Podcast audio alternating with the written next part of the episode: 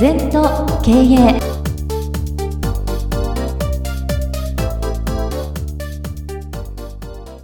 皆様こんにちは。禅と経営第65回の時間がやってまいりました。先生、今週もよろしくお願いいたします。よろしくお願いいたします。月の最後は経営についていろいろと先生にアドバイス、お話を伺う週なんですけれども、先生は今週はですね、まさにその名の通り経営とはということでいろいろ伺っていければなと思っております。まあ経営とはってねいろんな言い方なんだね、はい、相手の問題を解決しても経営だしね、それからなんていうかな、一般的に言われてるのは顧客創造と価値創造、お客さん探しじゃなくてお客さんを作る、はい、価値を作る。だからやっぱり A というものが価値を認める人もいれば認めない人もいるじゃない、はい、でなるべくこういうスマホみたいなアプリなんかもこういうものは多くの人が価値を認めてるから多く売れるんだな、はい、もっとスペシャルなものはその人は価値があっても他の人はね欲しくないとかさ。だから経営というのは本当にいろんな見方ができるんだけど、どういうことかというとやっぱり相手の問題を解決すると経営になりますね。相手がお困りの問題をどんどん解決していくとね、ビジネスチャンスある。だからそんなに難しいことじゃないんだよな。例えばある地方のタクシー会社指導してる時、雨の日に逆にタクシー少ないんだよね。で乗らなくてもいい時は天気のいい日にタクシー余ってんだよね。だからじゃあ雨の日にもっと、だって車が限られてるから無理だよな。そうですね、はい、そしたら例えば運転手さんが並んでる方に傘をお貸しするとかね、社名がいて今度乗った時返してくださいとかさ、な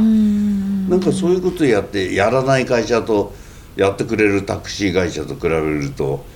そういうことやってくれるタクシー会社の方が喜ぶじゃない、そうですね。それからまた営業的に言うと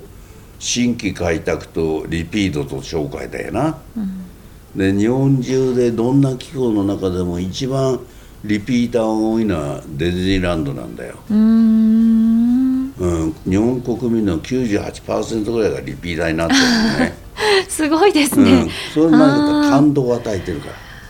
人は感動を与えてるとまた来たい、人に紹介したくなるのね。そうですね、だからディズニーランドは永遠にエンディングですよ。これでいいってことだよ。常に変化して変化して感動を与えていくから、来てる人も喜んで喜んで喜んで喜んでってなるわけね。だから売れたからそれでいいんじゃない、もっとなんかいい方法ないかとか、ね、もっとお客様は喜ぶ方法ないかとか、そういうことね。それからまた別の見方をすると経営とは多頭会、いろんな答えがある、だからこうじゃなきゃいけないってことないのね。相手がとにかく満足して相手の困ってることを解決すれば立派な経営ですから、また経営とは、私はもうプロだから経営何百個って言えですけどね、原理原則プラス自由。やっぱり原理原則でも江戸時代じゃダメだよな。やっぱり今のね、時代にあった自由っていう感覚もいいよな。それから経営とは人物金時間情報夢の具現化みたいなもんだし、言葉で言えば何百点で言えますよ、だけど経営の根本っていうのは何だろうなって言ったら、自分の業を通じて相手のお役に立てばお役に立った分を代価でくれる、そんなことじゃないの。そうですね。でよくね、私いろんな経営指導させていただいてるでしょ、先生うちの業界は競争が激しくてって、そうじゃないんだよ。みんな同じことやってるから競争になっちゃうんだよ、値段競争自分しかやってないことやればいいじゃん。トライさんの羊羹この前も言ったけど、値段高いよ。買わない人は買いませんよ買う人は買う、だけど年に1回か2回大体僕は公演の中で質問すると食べてね。そうですね。自分で買ってないね。もらったものは多いけどな。そういうのいいんだよ。そうですよね。うん、だからいろんなね経営ってのは売ってくれる人もいる、買ってくれる人もいる、使ってくれる人、全部お客様だから、はい、だから経営とは本当になんだって私はずっと40年も考えてるんだから、で30代の時に経営はコンサルタントになった時には勝つ経営を追求しましたよ、はい、とにかくクライアントを勝たそうと、利益出せばいいんだ、はい、である時ちょっとこれもいいけど10年やって分かってきた、こうやれば勝てるって、はい、これもいいけどちょっと違うなで次の10年は勝ち続ける経営というのを考えた。あ、これも編み出した10年で、はい、もっとなんか違う、もっとないかなって次考えたのは100年続く経営というのを考えた。うーん、こうなってくるともう人格だとかね、社員の生き様だとかそういうのは大事なのね。うーん、で最近考えてやってることはもう経営って言わなくて、はい、出会った人が幸せになろうと。うーん、経営なんかうまくいくんですね。みんなが幸せになろうと思って努力してる相手の幸せのことも考えて、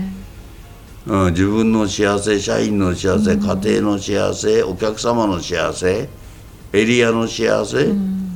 こうやっぱ考えていくとね、みんな経営なんかうまくいっちゃう。いけないのは自分だけは幸せで相手を経営を落とそうとかな、はい、うちの会社だけが儲かればいいなんていうのは経営じゃないよな。三方よしってあるんだよ。売ってよし、買ってよし、使ってよしみたいな、はい、これが本当の経営だろうな。長く続く、はい、こう経営という言葉だけをこう見ますと非常になんでしょうね、難解で複雑で難しそうな印象なんですが、今の先生の話を伺っているとまさにとってもシンプルなんですね。そう例えば、まあ、大きく取られると見込み産業、トヨタさんだとか、まあ、家電メーカー、はい、売れるだろうと思って見込みで作る産業、見込み産業って2つしかないんだ経営には。あと受注産業、住宅だとかさ、なんかこう、オーダー服の洋服だとか、これ受注だよな。既製品は見込みだよな、そういう2つの業態をなるべく反対やった方がいい。反対、だからトヨタは受注産業を見たくしていくわけよ。見込み産業でいっぱい車持たないで、どんな車種でもジャストインタイム、24時間で車ができちゃうんだよ。だから1台売れたら今度注文、売れた車を作っときゃいいんだよ。1台、はい、赤のクラウンが売れたら赤のクラウンを作っとけばいいんだよ。なんかそんな感じな。それから、自習産業の不動産屋さんとか部屋探しはなるべくこの大学の生徒はうちから部屋使ってもらおうとか、見込みができるように手を早めに打っとけばいいのね。だからいろんなケースは40年も指導してる。そうするともうほとんど分かっちゃうのよ。難しく考えなくてもどこがポイントだと、どこに何をすればポイントだと、それからやっぱり優位特性持たなきゃダメだよ。強いもの、はい、弱いものにはお金払いませんよ人は。強いよりいいものにお金払うんだからよくね、はい、みんな弱いものに目向いちゃうのよ。先生この商品弱いから売ることを教えてくださいって、どこの社長でも言いますよ。はいはいって言いますよと。それいじらない、運が悪くなるから。本当そういうバカなことやってる暇ないんだよ。はい、何いじるかってすごいものをどんどん売るのもっと。弱いものをね釣られて売れちゃうんだよ。弱いものにエネルギーかけりゃ金かかって時間かかって手間かかって儲かんないんだよ。はい、もうそういうエネルギーのいいとこをガンガン攻める。だからみんなリスナーの方もね、よく私英語を勉強してこう今度外国でいくらも話す機会なんかないんだよ英語。で今更やったって間に合わねえんだよ。自分の日本語しっかりやって消費知識勉強して行動力を上げた方がいい。そうですね、はい、もう英語なんかもこう自動翻訳で十分。そうですね、スマホで十分だよ。もうそんな今更勉強してもしょうがない、ね、便利なものに頼る。そう道具使う、もしくは翻訳者雇う、よくね笑い話でアイアムボーイなんて、アイアムボーイって一回も使ったことないやつが多いんだよ、外人と合わないから、ね、確かにボーイの時合わないんだよ大人になった海外行ってアイアムボーイは使わないんだよ。そうですね、で私はまあ英語そこそこは喋る。フランス行って、私フランス語全然ダメ。単位取ったんで一回も学校授業出ない大変でフランス行ったよね、はい、英語でちょっとでホテルの部屋でオーダーしたらパラッとフランス語でさ、はい、わけわかんねえんだよ、この日本語でどないですけど「ハローわかる言葉で言え」っつって向こうが「ハロー」っつってきただからさあんまり困んなかったな。単位取ったんだけど大変で、ほとんど分かんないね、使わないって。でかつて私も英語はうまかった、だけど義理娘の旦那さんも英語の国の人だし、うちの娘もオーストラリアにも30年も40年も住んで、私よく英語うまいよな、めんどくさい私が喋る必要ないうまいのいるんだからちょっと言っとけって。それでもう全然こと足りる。そうですよね。でこの間わざとオーストラリア行った時1週間ね、英語できんだよそこそこ、だけどスマホで全部翻訳で通してみた、通用するよ。すごいですね。船何時からですかいや言えるよそんなことは俺だって、だけどさこれで面白いから日本語で言ってってやって、大丈夫だからね。下手なわけわかんない分かったようなことを言うよりね、それからね私ヨーロッパなんか旅行して、英語で大体ドイツフランスイタリアよかった。一番困ったのは、イギリスだよな。喋るとすごい早く帰ってきちゃうんだよ。他の国は外国語だからお互いにゆっくり言うからドイツ英語が一番分かりやすかったな、面白いもんだよね。だから、経営でも何でもこれはってことないのね、自分がお役に立てばね、いいのね、で価値を認めてもらう。昔ね森田さんが素晴らしい日本で初めての大きなテープレコーダー作ってね、こんないいものを売れないわけないんだ。当時30万から40万だった、全然売れないのよ。どうしたんだろうなこんないいもの。ある時ね古道具屋の前を歩いてたら変なおじいさんがこんな小さい仏像を40万か50万で買ってんだよな、なんであんなもの買うんだとこのテープレコーダーがいいじゃないかと思われたそうですよ、ね、ところはそうかってあのおじいさんにとってはあの仏像が40万50万に価値を認めんだと、このテープレコーダーいくら良くても価値を認めてくれる人にね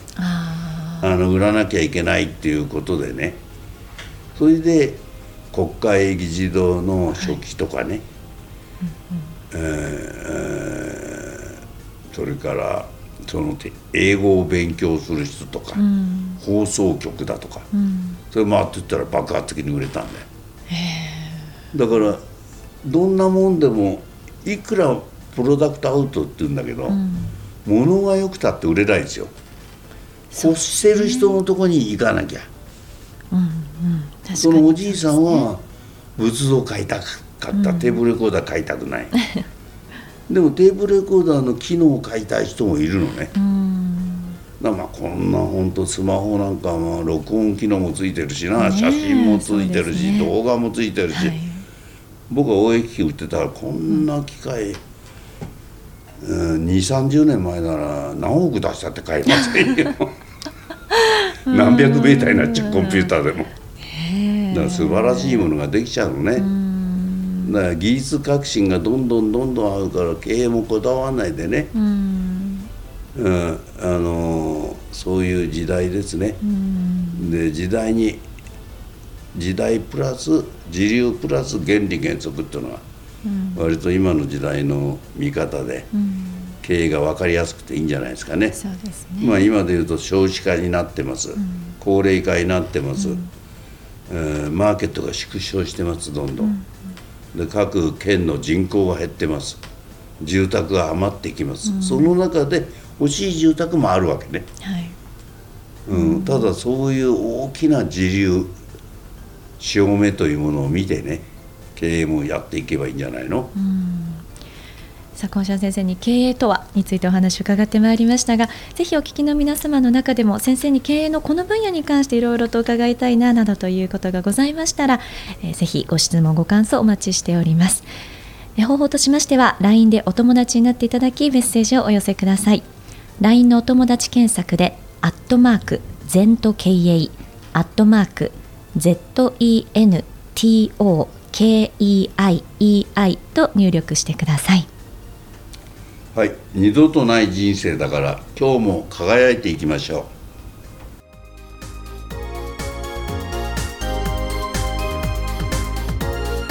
この番組は